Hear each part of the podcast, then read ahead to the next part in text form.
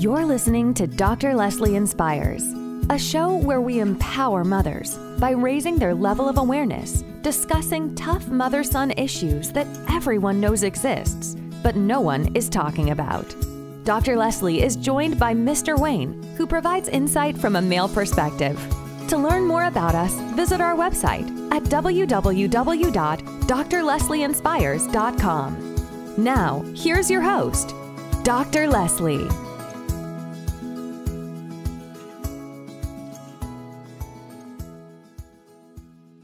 God, I ask, can everybody bow their head, please? Um, God, I ask that we all get something that we need from this um Zoom call. I pray and ask that um we reach somewhere where they need to be reached. I know we're all going through something, uh, something that needs to be met, and I pray and ask that we meet it, that we get parts or something to help get us through. In your son Jesus' name, I pray, amen. So this. Thank you, Eric, for that prayer. We appreciate it. And so um, Eric is a young man. I'm going to, hello, Miss Teresa. Hello, Miss Rivers. Uh, a young man that I'm really going to allow him to share his story with us on today. But we are grateful and thankful that he feels uh, delivered enough and comfortable enough to share his story. And we pray that uh, as his prayer said, that each mother on the call would get something out of it that would help to, uh, you know, be able to figure out why their sons do what they do or just get something out of it so that they can move forward and and make some better decisions in their road so we thank you and eric i'm just going to let you start and you can just come as you are yes, man. What do you want me to um? What what, what do you want me to start with? With a well, I, I can go ahead and, and start with some um background. Just um from what I know, you know, your mom, she had some, and I just know this from the mother standpoint, but we want to hear about it from the son standpoint. And none of them know your story. So basically, you're telling your story from the place of where you want to tell it, basically. But we need to hear what you feel like mothers need to know about their sons. And or or just about you, just your particular story, you know, if you will. Just wherever you feel like your mother said, Well, Eric, he will tell the truth, honey. You if you wanted you wanted the truth, he'll tell you the truth. And so that's what we need yeah. today. Okay. I'm sorry. Let me open this door for this maintenance man. I'm sorry, guys. Okay.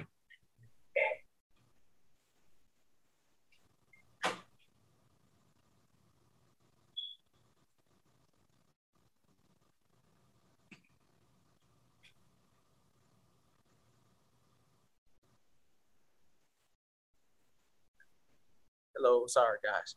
Um, well, I guess I mean, and then I, I work better with um with questions as well too. So if you guys have any questions or anything specific, you can ask because I don't know where I'm gonna leave with this conversation. But I mean, uh, I grew up with my mom. My mom was a single mom. My dad wasn't really around, so uh, didn't really have any role models. But didn't realize that I didn't have any role models, and just chose after took pieces after people um, that I thought was cool, and started doing all type of stuff when I was young, maybe 13, 14, uh, just doing all type of stuff. And eventually I went to prison when I was 19 years old for a crime that uh that I didn't commit, but I was there kind of like a guilty by association type thing eventually did uh, six years in prison and came home, got my sentence overturned. And now, I, after doing the six years, I've opened up my own store. So I did turn some of the negative into positive, but uh, I don't really know what else you guys want to know. So any questions you guys have about my childhood or anything that you guys would like to talk about too. Well, I guess you gave us the real short version. So mm-hmm. my, my question is, um, I know that in speaking with your mom, she has said, well, Eric has told me that there was nothing that I did wrong to um, make him go down that road. You know, he said there's nothing that I did. And, you know, I can't help but think that there had to be something, something. So, from your standpoint, do you feel like there was something that was lacking, something that you needed in order, uh, you know, that drove you down the road that took you to prison?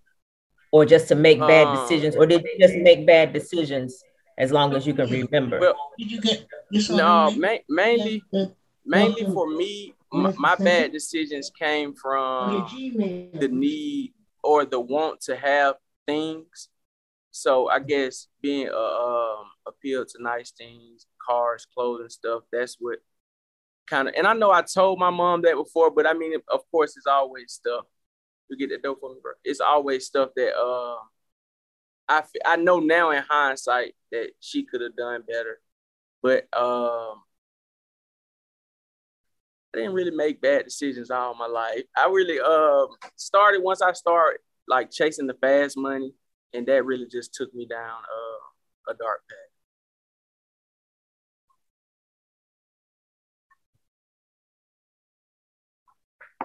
Let me uh,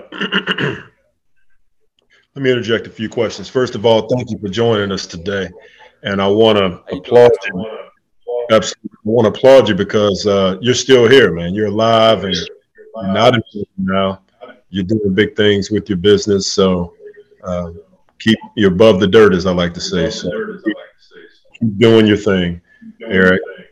Um, I know it seemed like you're. Uh, but I heard quite a bit of information in there. I heard how you did not have a role model really in your life. I heard that um, you tended, as you grow grew older, put pieces from different people and different men in your life and try to form the man you want to be.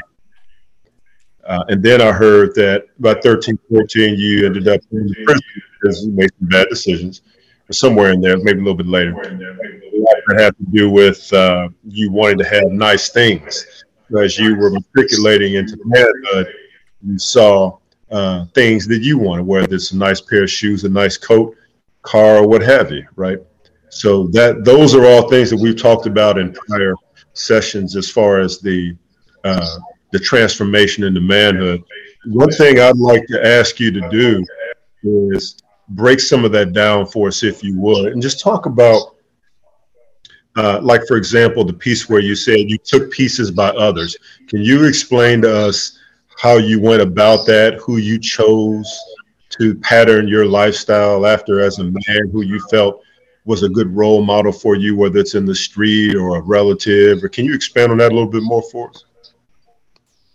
Yeah. So, um, growing up, of course, um, I was in church and you know summer camps, YMCA, gym, you name it. So every boys program um, that you could name since pre-K. I mean, I've been a knucklehead too, like a bad, not really a bad kid, just I was a jokester. So um, they always like tried to put me in programs with mentors, but it just seemed like um, when I was growing up, and that's what I tell a lot of the um, the younger kids now, and even the, the gentlemen around my age, like it wasn't really a in between like it wasn't really like a person that was a working class guy that was cool enough that made me want to look up to them. So I, I just chose after street guys and you know pieces that I seen from wherever I picked them up from. But um so I mean guys in the street, you know, and then it would be guys at the church who they would try to connect me with, but then those guys were always like corny. And it's like, I think sometimes people don't really um, know how to reach the youth the way they need to be reached at that time. And I think that was um, like a major thing for me. We I had people that wanted to help me and that attempted to help me, but maybe uh, their approach was could have been different or something. Just That's a really good point because I'll, I'll be right there, Ms. Brown. That's a really good point because um, a lot of times being in the church or doing the right thing is considered cool. I mean, sin is fun. Being in the street is fun. So it sounds like you didn't have anybody with you to, to associate being good with having fun, right? It just seemed boring. Yeah. Uh, yeah, yeah, they're not even just more. Yeah, yeah. I guess boring would be would be the would be the correct word. Yeah. Okay. Okay, Miss Brown, you had.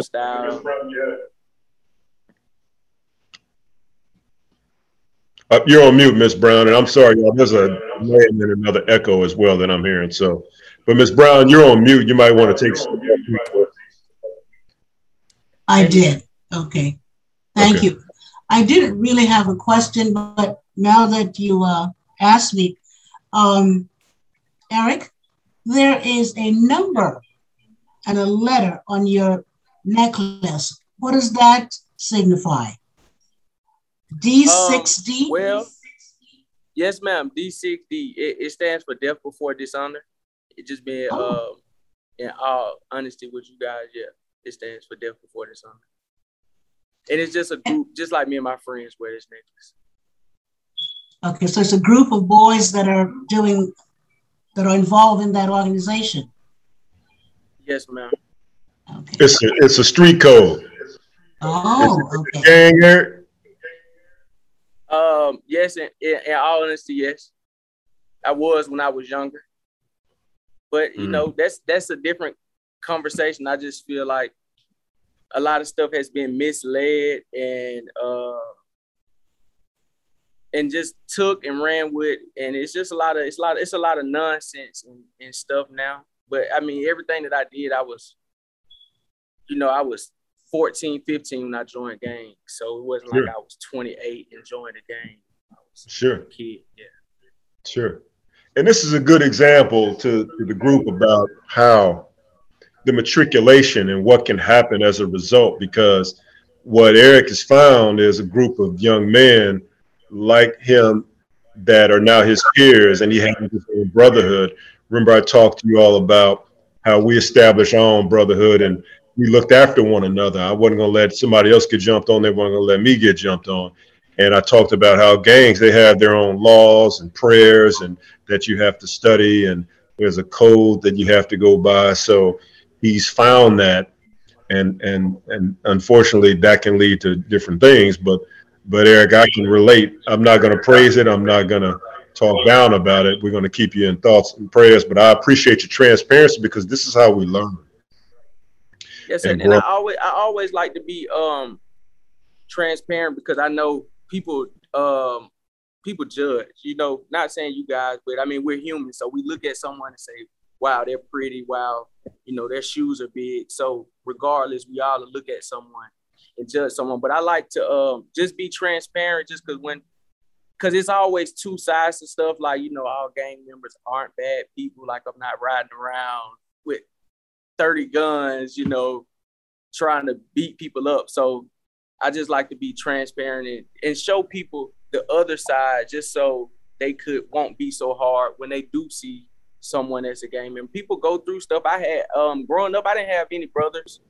So I didn't have my family was in Tennessee. So literally I was the only boy in Atlanta in my family.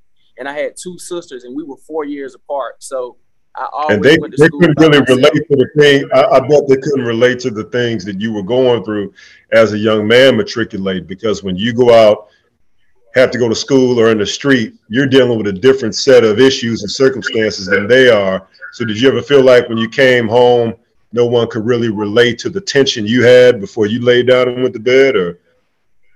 Um, yeah, but I, uh, I just kind of um I kind of em- embraced a lot of it. I like going through stuff. I know like nothing is as bad as as it is as it seems, you know, because we all done been through stuff where it's like I'm not gonna make it through this, but now look at us, you know, like even when people die, I always tell people like nothing matters, you know, just but math and science, just because I mean someone could die, God forbid, you still gotta wake up the next morning. So not on a mass scale, but you know, more so as a thought process. But um, yeah, it was a lot of stuff that I went through when I came home. I worked for when I first came home. I was in um, I went to school and I'm finishing up my degree in communications now. But I had a job working for um, Georgia Public Broadcasting, doing direct marketing. So I just it was it was an eye opener coming home dealing with um a hundred white people every day, a hundred white women, and just different people and i would just see how people how people look at you. And like i've had women open the door and jump. Um i've had you know just all type of stuff that people would look over but because i knew what it was coming from i understood i understood it and dealt with it a little better i guess. That's interesting because that gets to some of the things we discussed before about being able to fight with your mind instead of with your hands. And and what you're talking about i can relate. I've witnessed the same thing even to this day. If i'm walking down the street you know somebody may look up. It may be a female of another race than mine. They'll jump or cross the street or it still happens as we speak.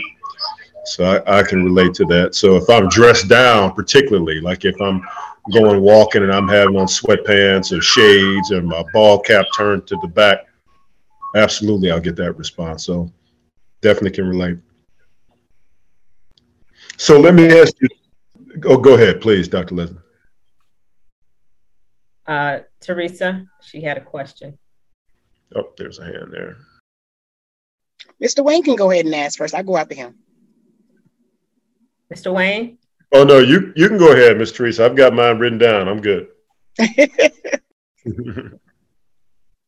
Hi, Eric. I want to tell you I Hello. applaud you for being here and um, sharing. I, I know it's not easy as a young man. it's not easy as women, so I know it's not easy as a man. Um, I actually have two questions for you.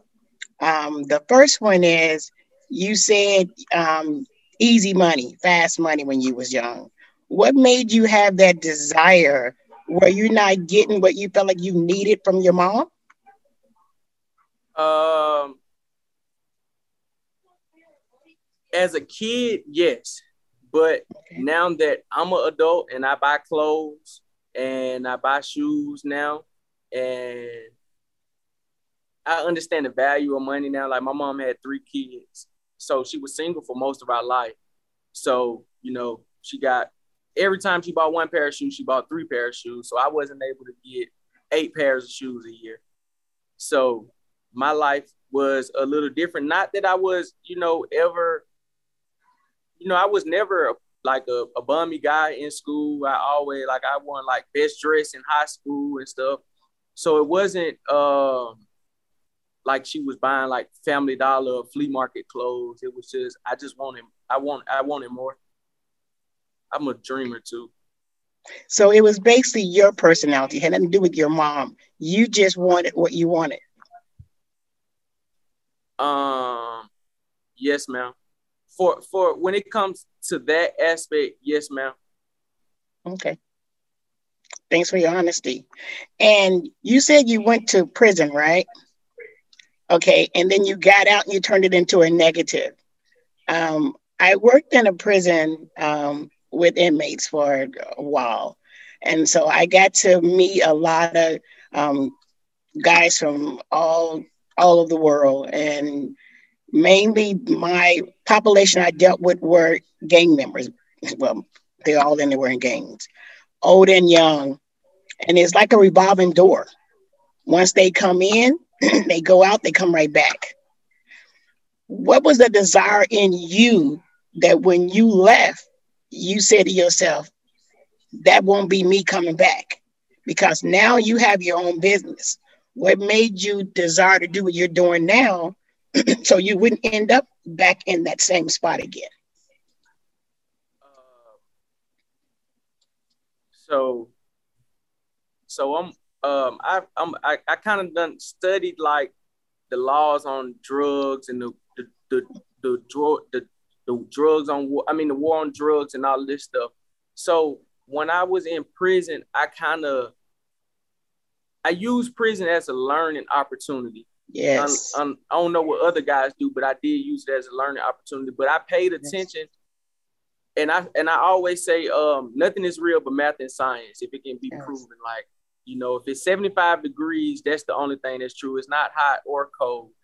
I'm saying that to say, when I was in prison, I paid attention to the statistics of everything that was going on, and out of all the guys that was in prison, we all had met each other before, whether it be one time when we went to juvenile, whether we went to got kicked out of school and went to the alternative school. And I realized that it was a statistic, and I knew to change, I would have to change my life. But then I had family. A lot of reason um the guys come back, go back to prison is um I think that mental health is a, is a real thing in our community. Yes, it is. We overlook it and just say, you know, my nephew's crazy or that's my crazy uncle. Yes. Instead of actually realizing, no, they're schizophrenic and you can't tell a person mm-hmm. with a cold to stop coughing. Yes. And um, I could read, you know, I kind of, uh, I had family support. Like I didn't have to come home. A lot of those guys come home and can't read. A lot of those guys come home and go live with a grandma who's 60 and there's five other people in the house.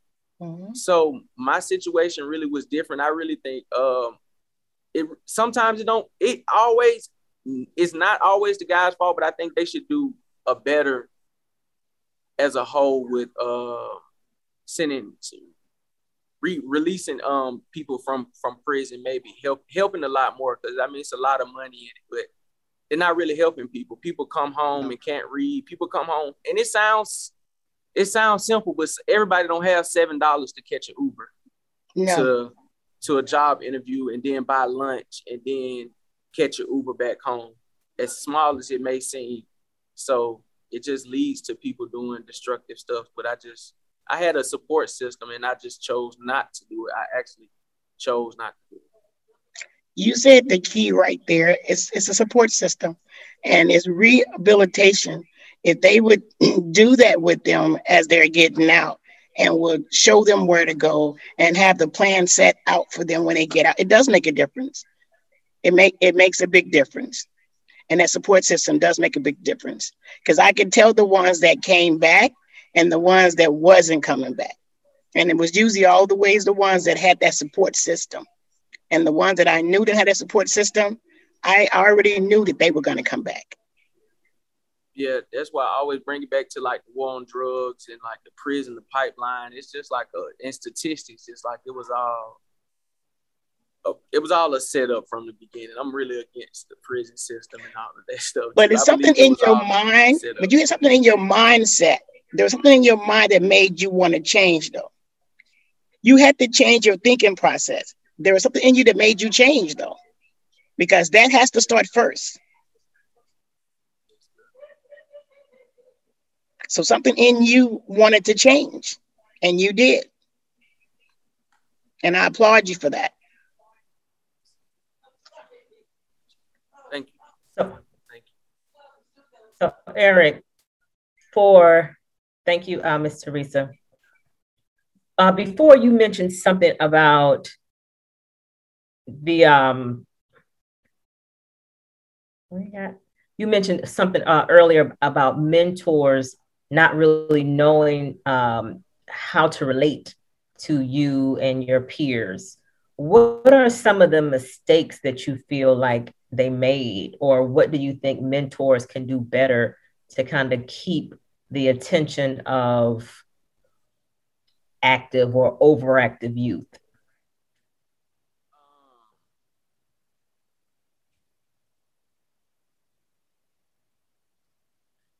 I think we should be able to make and I think this generation is is you know these young men that's grown up now we're gonna help you know change it but I think um giving the kids um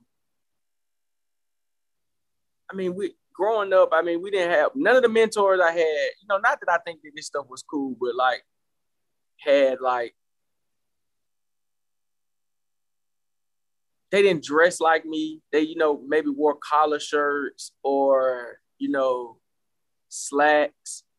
And not that there's anything wrong with that, but I think sometimes we have to uh, know who we dealing with and know who we are appealing to. Uh, and I think kind of like the, generation, there's always like a generation break where it's like the older generation don't like the younger generation music or just small stuff, just little minute stuff like, you know, being able to listen to the younger generation music, being able to understand. I don't really think that the guys really did that in my uh you know, when they when they were trying to be my mentors and stuff. They just like whatever they were on, they were on what they was on, like the old school. vibe. Almost. So you feel like if they were if they wore slacks and, and they were a little too professional, they couldn't necessarily relate to you and your plight. But if they wore a, if they wore maybe a jogging suit or kind of, you know, yeah, or if they, I mean, or not even if they just wore that, because I mean, they would have to, it would have to be something that that's that's natural. But I think just more so their approach to their approach to everything was just uptight, and it was just like you know, go to school, go to yeah, you know, go to school. You don't want to hear that. Trade, go get a haircut. You know, go, it was, is a very narrow focus. They're they're telling you you should go this way instead of exploring all the other options that are open to you and they're they're trying to tell you that if you don't do that, that's wrong. They're defining to you right from wrong. If you don't do it my way, you're doing it the wrong way, and that's not necessarily true. And that can be a. Yeah, I mean, growing up, I like I like I like rap music. Growing up, I used to go to uh, Woodruff Art Center to the Fruity Loop beat making class. But it was like I never had a mentor or even anyone older than me that was like, yeah, you could you could make music or yeah, you could you could actually do this. You know, everybody was like, nah, you need to do this or whatever. I think people want to live vicariously through through a person. Like they want you to do better than they did and not realizing that you're gonna make decisions maybe worse than they made. So I think sometimes they try to live vicariously through you. Like I told you don't do that and want you to listen when sometimes you have to find out um, for yourself. Hmm. Wow. I think that's well said. Hey, can you do me a favor? Can you talk to me about you went to prison and came back, but and then also you decided to just uh, be around the crowd that you're around. Talk to me about the comfort level in that and the brotherhood in that and and how that makes you feel from a sense of knowing you got somebody that's got your back or knowing that uh, despite people may say, oh, you're not wearing a suit or you're not wearing this, that, and the other, you know, you can always go to these group of guys because you've got their back and they got your back. Can you expand on that a little bit more? Yeah, more so it was um it was kind of different for for uh for me joining the game like I said I was 13 14 then we started being when we were first initiating, we were the only five gang members on, you know, on around this area. And now it's five, six hundred. So when we started, it was more so it was a neighborhood thing. It was like, you know, that's what we we we were a neighborhood gang. That's actually what we are called. We're a neighborhood gang, but we we went to school together. So we played basketball together. We split double cheeseburgers together. We gave each other two dollars to get in the skating rink, and we paid each other cell phone bills. We spent the night, sleeping in the bed, four deep, five deep. We split one drink, helped each other. You know, we been each other funerals, been each other, you know, grandma's funerals, been to Christianings. We been to. It's the same thing as a as a fraternity or a sorority or a biker club or a, or a Christian choir. It's the it's the same thing, but I think uh, I think people just it's just so much so much bad stigma behind it that um, people can't really see why it was initially started or what it's even about. Hmm. Interesting. Can you? you Oh, go ahead, Dr. Leslie. Do you actually see the bad stigma behind it, or do you see more positive with it, or both? Um, I I could see both because I mean, just like always in anything, is going to be a, a road factor of you know, and then it's not like everybody know each other either. So mm-hmm. we hmm. don't all know each other. So, but I could say like you know for the guys that I hang with, like that I came up with, like everyone's on, on, on something positive. But I mean, you do have guys that's 15, 16, 19 that uh that are on a whole nother path, you know, but it's not even like I'm I'm dealing with those guys or I'm active like going to meet. I don't go to meetings or anything like it's not that serious to me at this point. I'm 30 years old. And so I don't like hang with gang members every day or go to meetings or any any of that crazy stuff. But uh, it is it is half and half though. It is bad man. But when they ask you to represent, you represent. Um, they they can't really ask me to do that.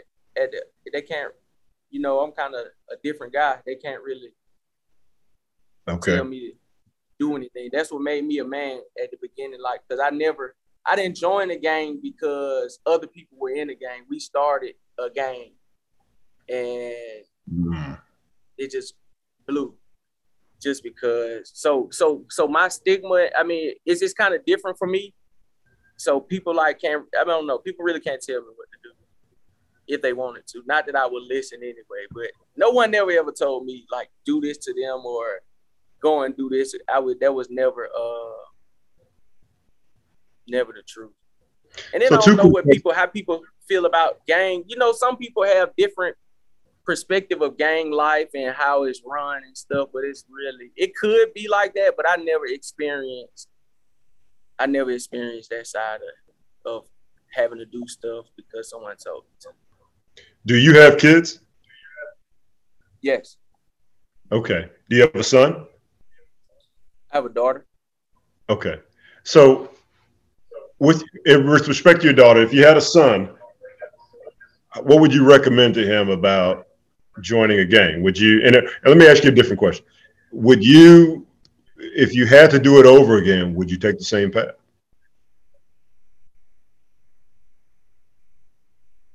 Uh,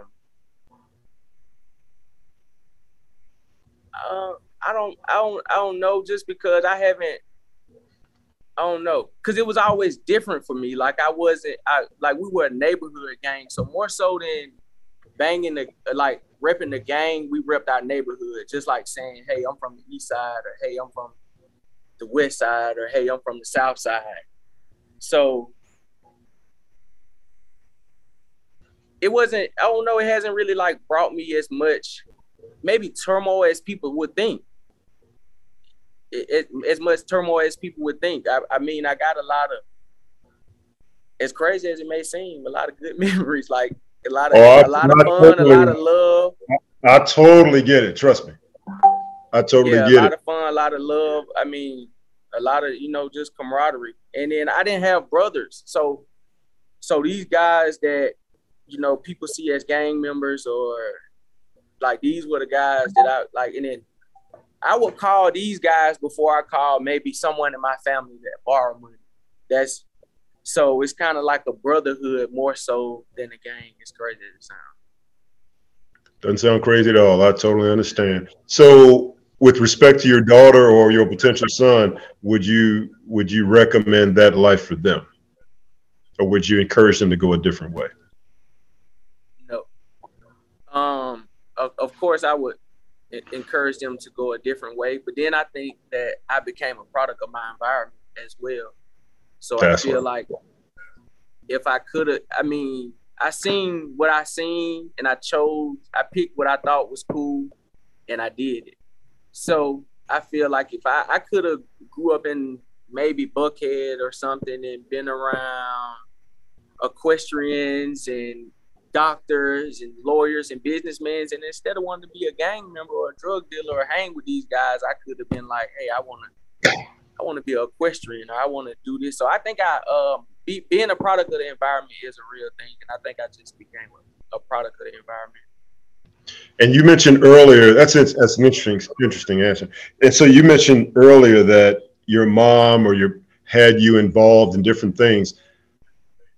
Do you feel you were busy enough, or you just got bored and decided to disengage from that at some age, or kind of walk us through that as far as yeah the thing the things you were involved with as a youth as you matriculate into a young man. So, I went to 15 schools elementary, middle, and high. That's so a lot. I never stayed. That's a lot, right? So I never stayed in a neighborhood like a year. So I never was able to grow up and you know have friends in the neighborhood or be like you know I'm going over this person's house. I'm going to spend the night there. I never really like been to a sleepover. You know, never really experienced that side of childhood and and and that may have been been took over by me playing baseball or, or running track or playing football or going to after school. I never like caught a school bus home after school. I never caught a school bus to school. I went to after school program after school. My mom would come get me. We'll go to track practice. After track practice, I go to baseball practice, get home at 10 o'clock, take a bed, wake up at seven, do it all over again. Go to school, go to after school, go to baseball, go to track practice. So So my my life was a uh, was a little different, you know. My life was a little different. So in comparison to someone who grows up in the neighborhood and has friends in the neighborhood and gets to do those type of things. So Gotcha. Eric, this, can you describe uh, your relationship with your mom growing up and your relationship now with uh, her as an adult? Well, yeah, my uh my mom, my sweetheart, still is. But uh growing up, I would I like I said, my dad wasn't around, but I think it it really it caused me not even that that caused me to act out because I don't know if that's specifically what it was, but uh I did a lot of stuff and she had to discipline me. So maybe if I had a father there and she didn't have to discipline me as much, um, maybe things could have been different, you know. But I think when Do you feel like you were able to then I see- manipulate her? um, Do you feel like you were able to manipulate her while you were growing up? No, not really. No, not really. My mom was no nonsense. she was no nonsense. So she was like, uh, she was she was hard nosed. So, So if she was so uh, no nonsense, how were you able to do all of this? Um, you got to think after you turn ten years old, I was bigger than my mom. So a belt really couldn't help. I mean, couldn't really hurt me, and I just think, I think, um, just growing, I really realized she really couldn't do anything to me. Mm. She really couldn't. She really couldn't do anything to me. We, we should we should pause. I'm sorry. Go ahead, Eric. I got a delay. I'm sorry. Go ahead. Okay, yeah, and it just got to a point where I realized that uh, she couldn't she couldn't do nothing to me, and I just I made my own decisions. I don't know. I just did what I felt like I wanted to do at the time, uh, and then I snuck and did a lot of stuff too. My mom worked a lot, so you know, once I got like to like the eighth grade and stuff. I just I did what I wanted to. My mom worked a lot, and I just got around. I don't know. So that Yeah, wasn't just- really considered manipulation. It was just you had the time to do it. So then going back into you being in these different places at different times, I mean, having to, you were real busy. I'm trying to hear the gaps that may have given you the room or the opportunity or even the thought process to start to become this person that you did? Well, let, let me jump in for a minute. So this is a this is an age where, and this is a phenomenal topic, right? This is an age where this is textbook where he's matriculating into a young man. He's 13, he said 10, 10, 11, 12. He's of size and he's had an epiphany. And his epiphany is these butt women don't hurt anymore. You know what I mean? So now remember, as men and even as young men, we look to conquer, especially young men. I remember the day when my mother spanked me and it didn't hurt anymore. I just gave her that look, right? I'm not gonna put my hands on her like that. I love her. She's my heart, but don't hurt anymore. You know what I mean? So it's a whole different ball game now. And as I continue to try to conquer, remember the analogy I gave about the shoes I want and the clothes and stuff I wear. It's not necessarily manipulation as it is. He is, and we are continuing to find our way. And as we're matriculating, it's just another step on the whole. Um, it's like Lion King. You know what I mean? It's it's like the the pecking order of the jungle, right? So as a young man, it's not like I'm going to disrespect my mom, but at the same time, I'm still trying to find my way as a man and in this world, right? So something happened when that occurred. When that day occurred, uh, I mean, just something just shifts. There's a shift. There's a transition, and that's when some mothers get you sometimes when they say, "Oh, I'll go live with your dad. I can't handle you," or "Go go to such and such your uncle," because yeah, because there two things happen. Either the young man is going to continue to respect his mom, but he's still dealing with that as a young man transitioning to manhood, or he's going to disrespect his mom, and then you have a heavy dose of manipulation there, right? Mm-hmm. But uh, but Eric, I would I would ask you this: as you continue to get older after that, did you continue to seek out who that male person is in your life, or you mentioned earlier about taking a little bit from each individual and crafting the kind of man you wanted to be. Did you ever get to the point where you said, "This is the man I want to be"? Um. Or you kind of still there? Yeah, I'm still there. I kind of, I'm forever changing. Like I, I'm forever changing. So I'm one of those guys. Like I really want to change the world in my whatever way I, I can change the world in. So I don't know. I'm always stretching the boundaries. Like I'm always stretching the boundaries on uh, what I want to do. I wake up and want to throw an event at High Museum of Art and wake up and want to get five million dollars from Tony Hawk for this grant. So there you go. Just depends on how my brain works. I just I don't know. I might want to go to space next year. Young people think different, y'all. They don't. They're not signing up for the whole get on, find a job, work there 20, 30 years and retire. I don't think like that. I'll, I'll mentor young man right now, a couple of them. They've never filed a tax return and they've got money in the bank. I'm talking about thousands. I'm not talking about a couple hundred dollars.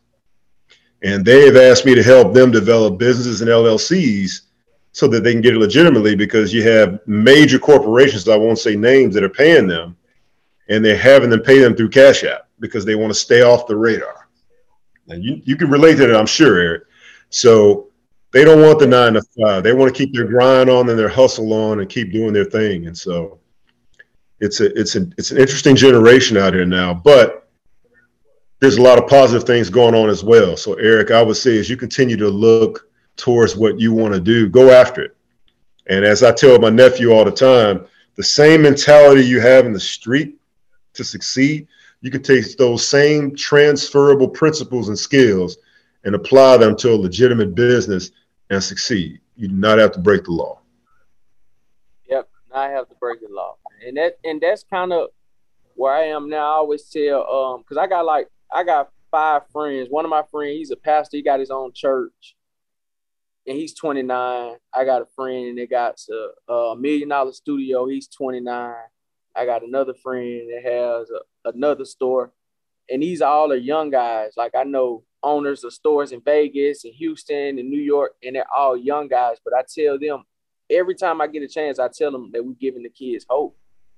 We showing them that it's a way. We we showing them that they you don't have to be in the streets or you don't have to You don't even have to wear a suit if you don't want to. You can walk around with your hair looking crazy like mine if you want to, and and still be positive and still uh do something good. So I always okay. like tell that younger generation that.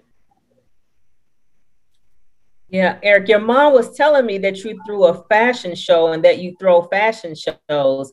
And she sent me a snippet. She said, You wouldn't believe, girl, people thought my son, they were treating him like he was some movie star as he walked down that aisle. I couldn't believe it, you know. So, in many ways, she's proud of you. What would you say are some of the proudest what what would you say makes your mother proud? Um, and what and um, how in what ways do you want to make her proud? Well i think she was uh, i think when she seen my store for the first time because it always been uh i mean when i came home from prison i knew i wanted to do something. So i was like trying to open a restaurant for years and that eventually fell through and then this happened but I think for her to finally see this, um, that made her proud. And then I want to graduate college, and I think she'll be proud, like real proud once I graduate college. Because I didn't graduate high school. I got my GED in prison, and she came to my graduation and act happy. But I know she really wasn't elated like that. But uh, but she says she just happy from seeing me, you know, do something positive with my um with my family. And then it, even like the store that I own, like when I, I, was the youngest person in the United States to own open a store like this. Um, so it was like it was it was his store just because black people don't own these type of stores that I that I own. Like it's usually Chinese people, Asians, or Indians that sell this type of stuff. So I think what kind of store is it? Um, so I have a streetwear boutique. We sell um like designer and premium vintage items like Gucci, Balenciaga, Louis Vuitton, Dior, Nike, Yeezys, like and like the two thousand dollar Nikes, the five hundred dollar tennis shoes. So, and these stores are, I mean, it's a it's a um Asian dominated business, even though the black people are the ones spending the money on it. Mm-hmm. So just to uh break break that barrier at 29, you know, it was I think I think that was something major too, and she realized. Amen. Um, Mr. Cardo, I see you there. I know you were uh, invited by your mom, Ms. Delrose. Would you like to add anything to the conversation or any questions for our guest? Well, I'm actually enjoying the conversation and thank you for having me. And of course, I see my mom on the screen. Hi, mom. Um, yeah, it's a beautiful conversation, a rich conversation. I'm just glad to be a part of it. Okay, amen. Thanks for coming. Mm-hmm. Okay, are there any other com- uh, any other questions, comments, concerns? I've got a comment that I'd like to share. Um, I just want to say that one, I want to thank uh, Eric for his transparency and what he shared with us today.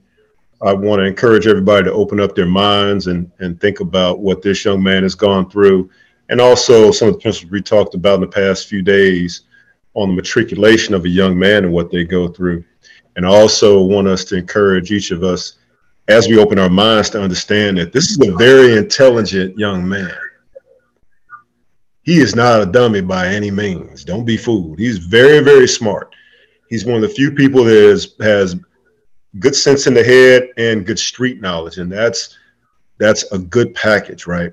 And I, I really applaud him for just not being incarcerated now, doing positive things with your life. I understand what you talked about as far as the gangs and things like that. We're not going to arm wrestle you and try to force you to make different decisions because we just feel like those decisions are going to come in time as you continue to grow into your manhood as a whole. But I just want to encourage you, Eric. I think you're very, I think you got a lot on the ball, man. I really do. And I think that uh, I just want to ask that you make good decisions as you move forward because people are watching you all the time, especially your daughter. She's watching you very, very carefully.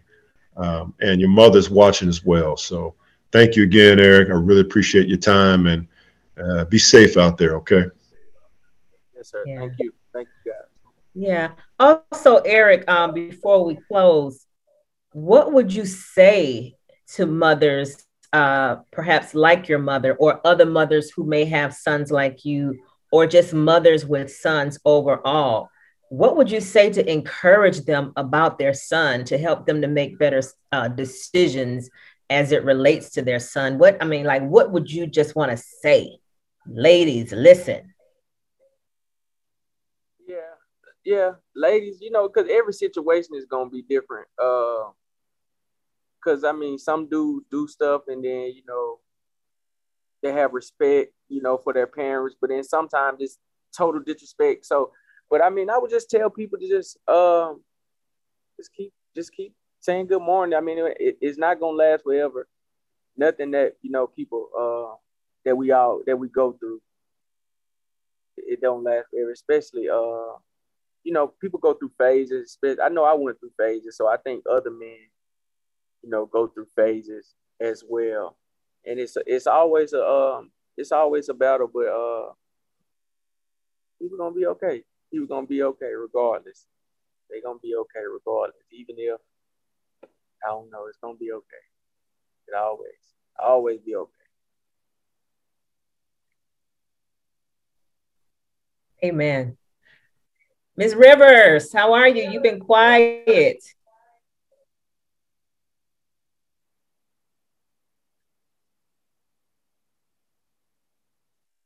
Trying to unmute her. Ms. Rivers?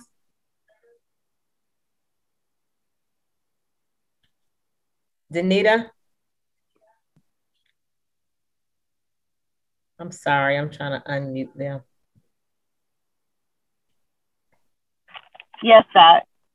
Okay. Did you want to add anything to the conversation before we close? Um, no, I don't I don't think so. But thank you for giving me the chance to do that. Okay. Ms. Uh, Oliver. Ms. Oliver, how about you?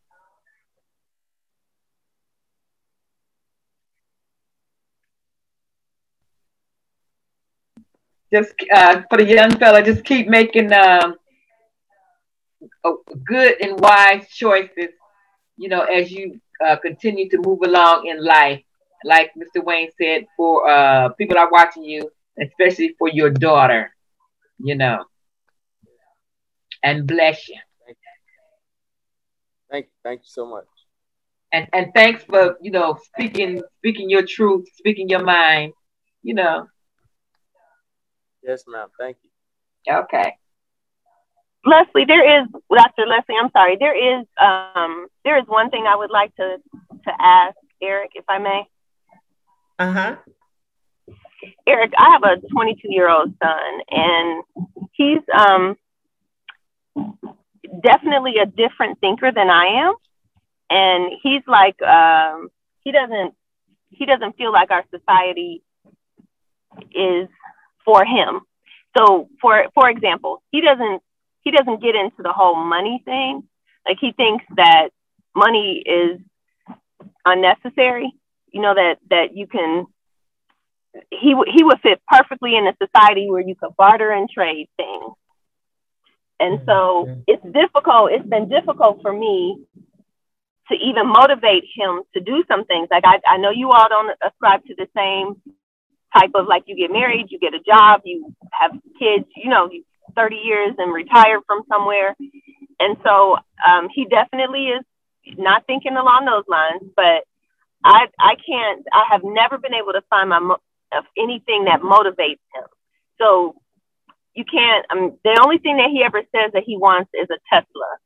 But he also says that um, when he leaves my house, that he may go and live in the woods and just like live off the land. So I don't, I don't know how to reach him. And so I was just wondering if there's anything that you can, any guidance that you could give me to try to help him or any guidance you could give me to help settle me, you know, while I'm watching this young man and hoping that he's going to start making some better decisions, but I haven't seen that. Um, you say he's 22, right? Yes, he'll be 23 in a few days. Yeah. So, I mean, I was in prison when I was 22, so it's kind of different. But I would say, I mean, at 22, he's still young. We all still young. At 22, you weren't making and and be be be kind of light on them. Be light on them just because at 22, I mean, you weren't thinking. I don't know, just me. I'm gonna say the average person that I would think wasn't thinking about, you know, getting married or don't feel like it's so bad right now because it's not. He's gonna be 30 years old with a job paying $150,000 a year, and it's all gonna be history, and you ain't even gonna remember that we had this conversation. So keep doing what you're doing, and I think um, with this generation, with living on the land and not really uh, respecting the aspect of money, I think that's something that I hear a lot of young young people say. But I so I don't know. I mean, I always liked it money and nice things, but maybe that Tesla or him actually knowing that he could get a Tesla could be motivation for him because it is possible. It is possible, but it's not. Don't feel like it's so bad. He's 22. He's still young. He gonna y'all. He gonna he, he got to be. He got to live to be 90, 100 years old. So he got 80 more years to get it right. it's not. It's not the end of. Okay. Yeah, but in the meantime, he's with her, and she's she's the one who's making sure all of those needs are met at this point because he's not motivated enough to go out and do certain things himself. And I'm okay? another way that I wasn't looking at it. And I'm frustrated because of that. Yeah. So I don't know. I had a, I don't know. I don't know. I kind of like I had a job when I was 16. So I like I wanted Jordans and and and stuff like that. But since you say you don't even like that, um, I don't know. And he has a job. He does. He does have a job. He's doing good. He does. Job, he, he yeah. He does have a job. Um. Yeah. But he like he chooses. He smokes. He smokes marijuana and you know it's it's it's all it's like I I now want to I I have asked him to leave my home before and he had to leave because of some decisions that he had made. But um, just really quickly, he he made a decision trying to help someone, and then when when it all when it became when it came to light, he took the heat for it, even though he wasn't the major player in it it wasn't he didn't go to jail. It wasn't breaking the law or anything. It was breaking rules in our house. And so he had yeah. so he was asked to leave. And and while he was away from our home, he never once like it took almost a year for him to tell me what actually happened. And at that point, um, my husband said that he could come back to the house because you know he felt bad that we had asked him to leave and, you know, he wasn't really the one who had orchestrated this rule breaking. And so, um, so he is back at the house and my, my husband wants me to be, he, when he first came back, you know, he wanted me to be, um, patient. You know, it's like be patient with him. He'll get it together. You know, he's still young, blah, blah, blah. But I think now, like I'm, I'm ready for him to get out I need for him to go. And I and I see a little bit in um, my husband is his stepfather, and I see I see some interaction sometimes that that is letting me know that he's getting a little impatient too with some of the decisions that that are that my son is making. Um, but I'm you know I don't I don't think that he would get to the point where he would tell him to get out. But I want him out. Yeah. Um at 22, like I said, I was in prison at 22, so I don't know if I would have been living with my mom. Most probably would have, but that's I mean, most kids do still live with their mom at 22. So um, I don't know, maybe a, a girl. I know I got a um like my brother, he kind of I think a girlfriend would help some guys, you know, and then more so than they notice, it kind of even people out, kind of even people out to be able to have to um uh, to do something. I don't know. Maybe a girlfriend would help, but I don't. I don't know. I just always think it's not. I'm always on the kid side. So I don't Yeah, think it's yeah. I think it's gonna it's gonna like get I think what whatever it is, like it's not cause I mean, I talk to people and they like, you know, my son broke in my house or my son stole my car. And i feel and not to not to uh, minimize the problem but just just for you to say just for you to see like it's gonna be okay. Like it just it's just heavy on you right now.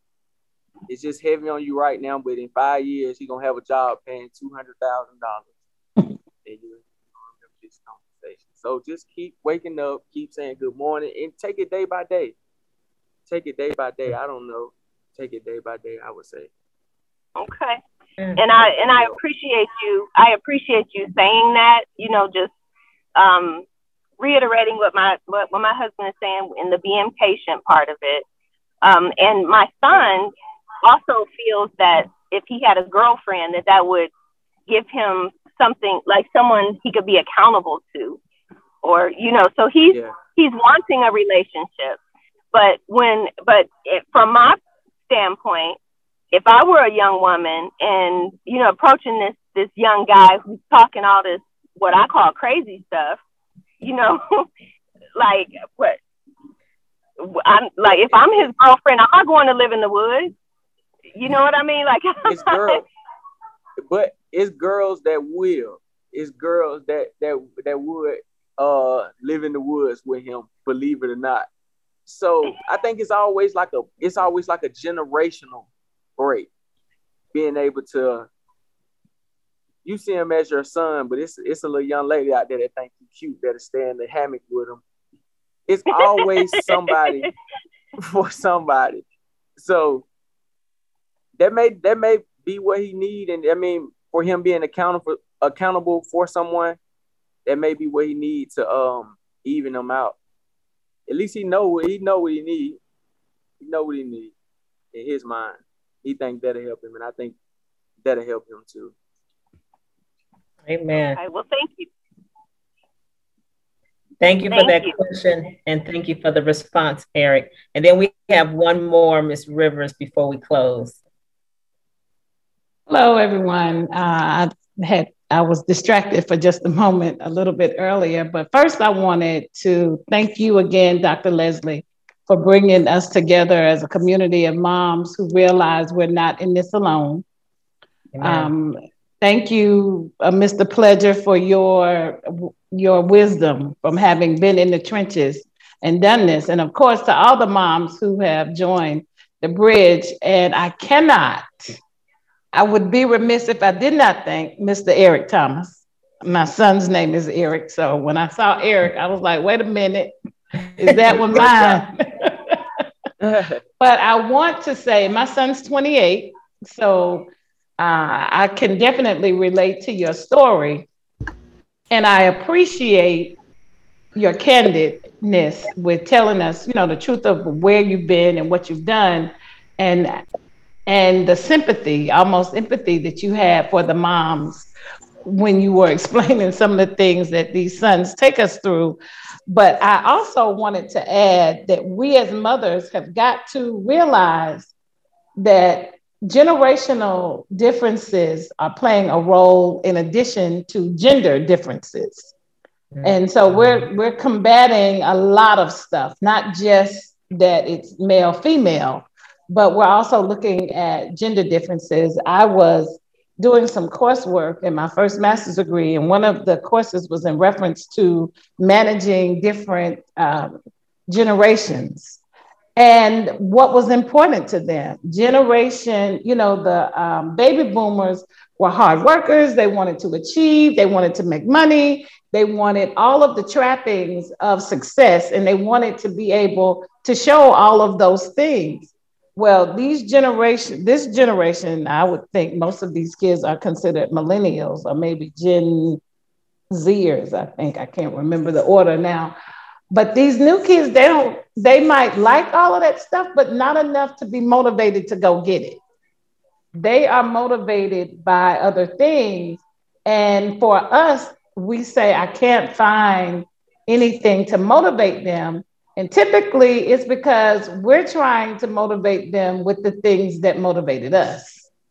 And it's going to require us thinking outside of the box and, and doing those things that are unorthodox, whatever they might be, and joining this type of conversation may be a spark that does that to, to give you some insight on which direction to go but it's gonna they're mo- they are motivated. The question is by what? And the difficulty is trying to figure that out without um, pushing your ideals of motivation on them. And i think that's what we've got to do. We've got to release those things that we think should be motivating to them and try to figure out what is motivating them from their core. And part of that is because we don't live in a society that encourages us to figure out why you're here.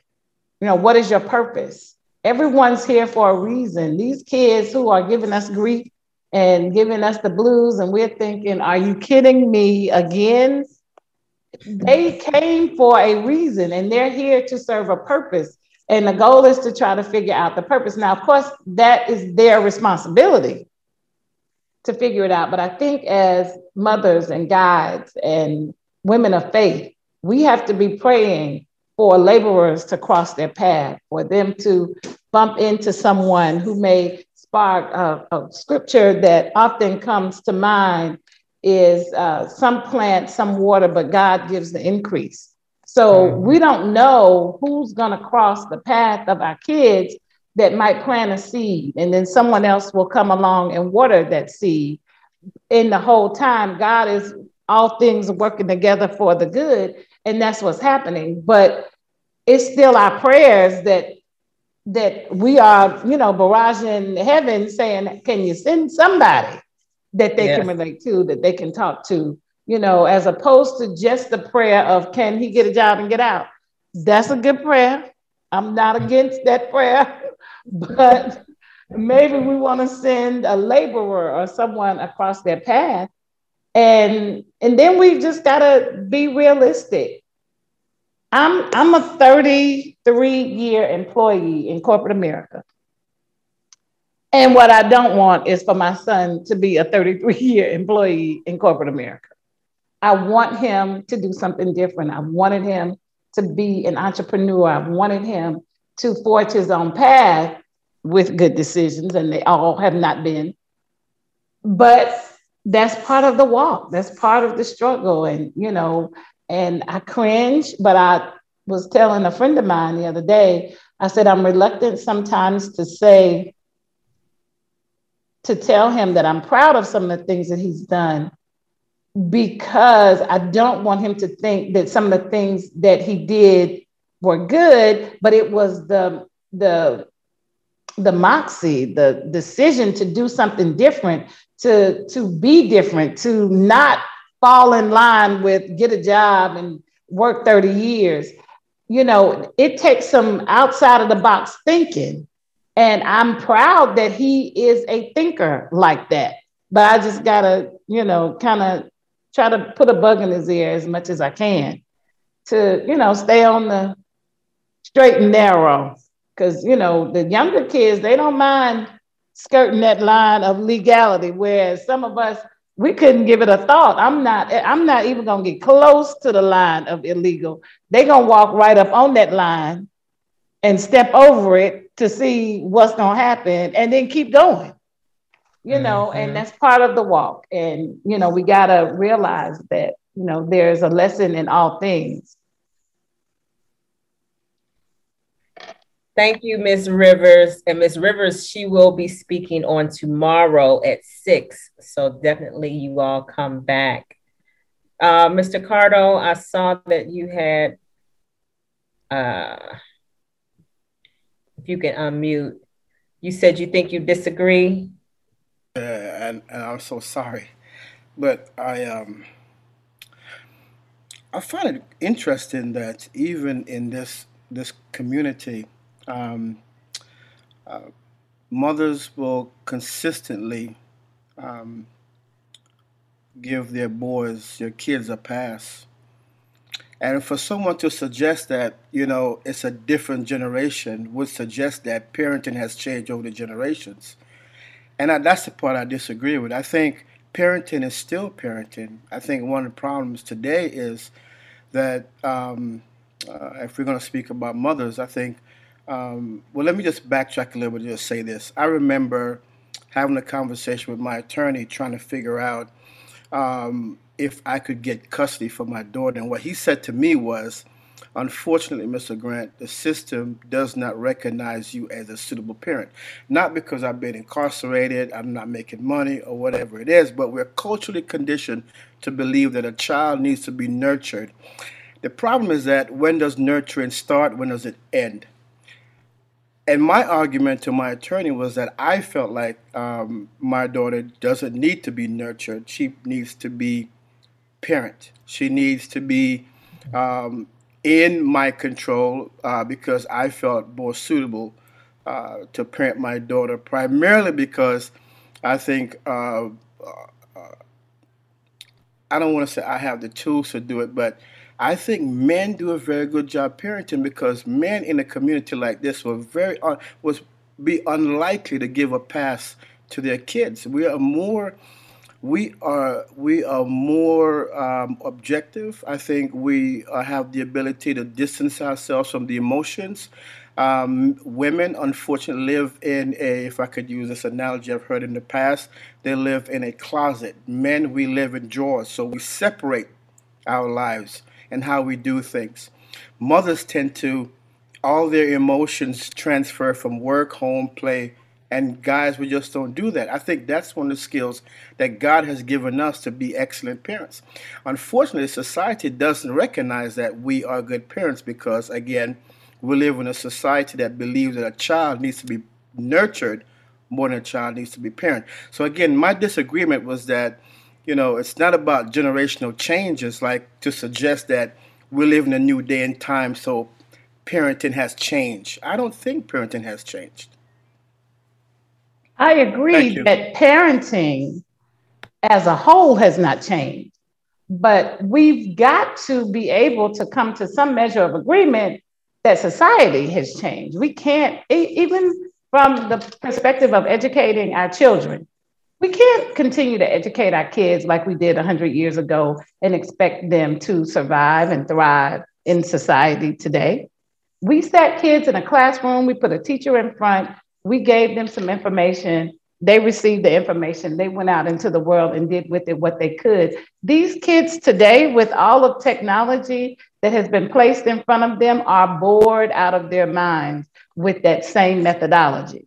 And if that has to change, so does our approach to everything that we do. We can't stay complacent. We do have to be parents, and there are some basics that are foundational, but you can't stand over a kid who is not motivated. If, if you've got a kid who isn't motivated to make A's and B's because they're a creative kids, you can beat them till the cows come home and you may be able to uh, get some A's and B's, but what have you created down the road? And how many kids have been damaged by that, I think there are some uh, truths in the statement that you made. There's obviously a distinct difference between mothers and fathers, and the nurturing and the emotions definitely play a role in that. But I also think that we've got to consider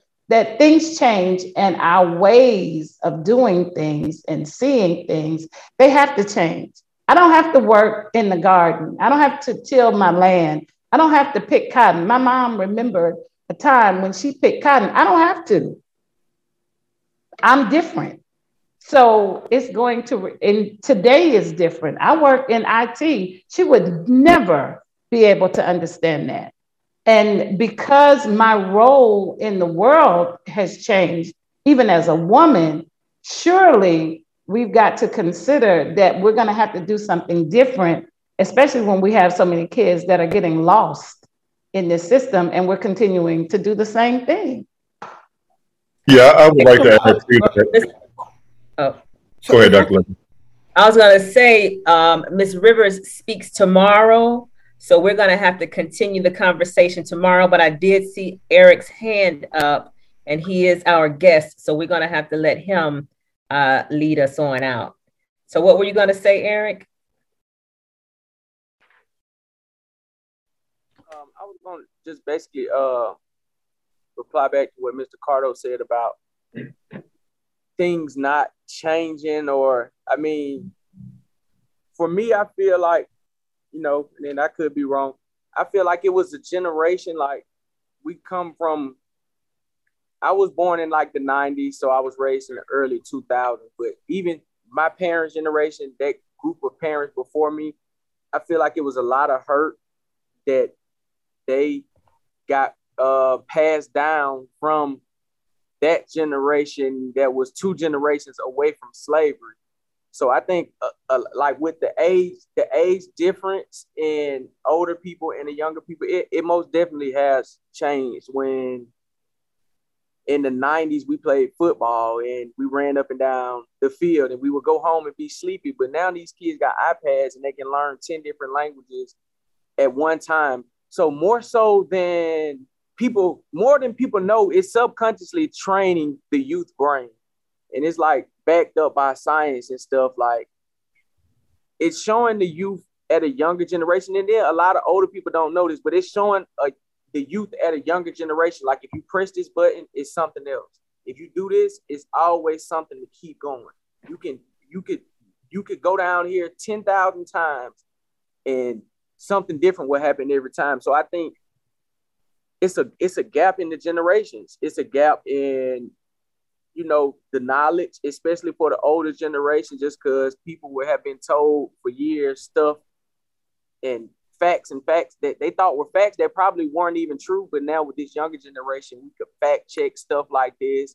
So our brains are just different when it comes to retaining information and listening to what I mean parents would have to say. So it, to get to get with this youth, y'all, we gotta understand that it is a it is a gap. Like parenting, it has changed. It, has got to change. Cause I mean, it's it's different. You're not raising a kid from the '80s, and you're not raising a daughter in the '60s. You would probably raise your daughter to get married at 17 and be out your house by 18. But now, you know, in 2021, you're not raising your kids to be married at 16 and be out the house before 18. So it has changed. And for us to stay in contact as a whole and as a, as a um as a culture, we got to realize that and be able to uh to to to build those barriers and, and, and shorten them up. But I think it has changed, and that's all I want to say. Okay, I I know that um there are some other responses to everything that was said, but we can definitely finish the conversation off on tomorrow. Thank everyone for coming on tonight. Please join us on tomorrow where we will hear from Miss Rivers. As we can hear, she's got some things to say. And Mr. Uh, Cardo, come back, and that way you can finish that conversation with her. because the rest of us, we can all learn from one another. Okay. Mr. Wayne, you want to go ahead and pray us out? Sure. Let's bow our heads, everybody. Father in heaven, we come before you, thanking you once again for the great, great uh, session that we had tonight. Brother Eric did a phenomenal job just being transparent in this safe environment to learn, to grow, to communicate, and to respect everyone's views. So we thank you for the, the information that he shared. We thank you for all the views that have been shared by us, men and women as a village. Uh, we love to continue to learn and grow. We pray that you will, again, just help us to be sensitive to one another, take these principles and apply them in our day to day lives because each of us has a customized set of wisdom and skills and things that we were brought up with as we matriculated and were raised in our parenting. And, and what we're doing is just combining so that combining notes so that we can come up with a good plan as we move forward. So we thank you. We thank you for Dr. Leslie and the platform that she's provided for us to talk. We look forward to continuing sessions. In Jesus Christ's name we pray. Amen. Amen. See you all tomorrow. And you can look at the replay of the video anything that you missed, wherever you registered, use that username and password and go in the portal and you can look at the entire video and all of the videos from the rest of the week. Have a good day. Take care, everybody. Evening. Thanks so much for listening to this episode of Dr. Leslie Inspires. If you're enjoying the show, please feel free to rate, subscribe, and leave a review on your preferred podcast listening platform. We really appreciate that effort. Also, for more content and resources, please be sure to visit our website, www.drleslieinspires.com. We'll see you in the next episode.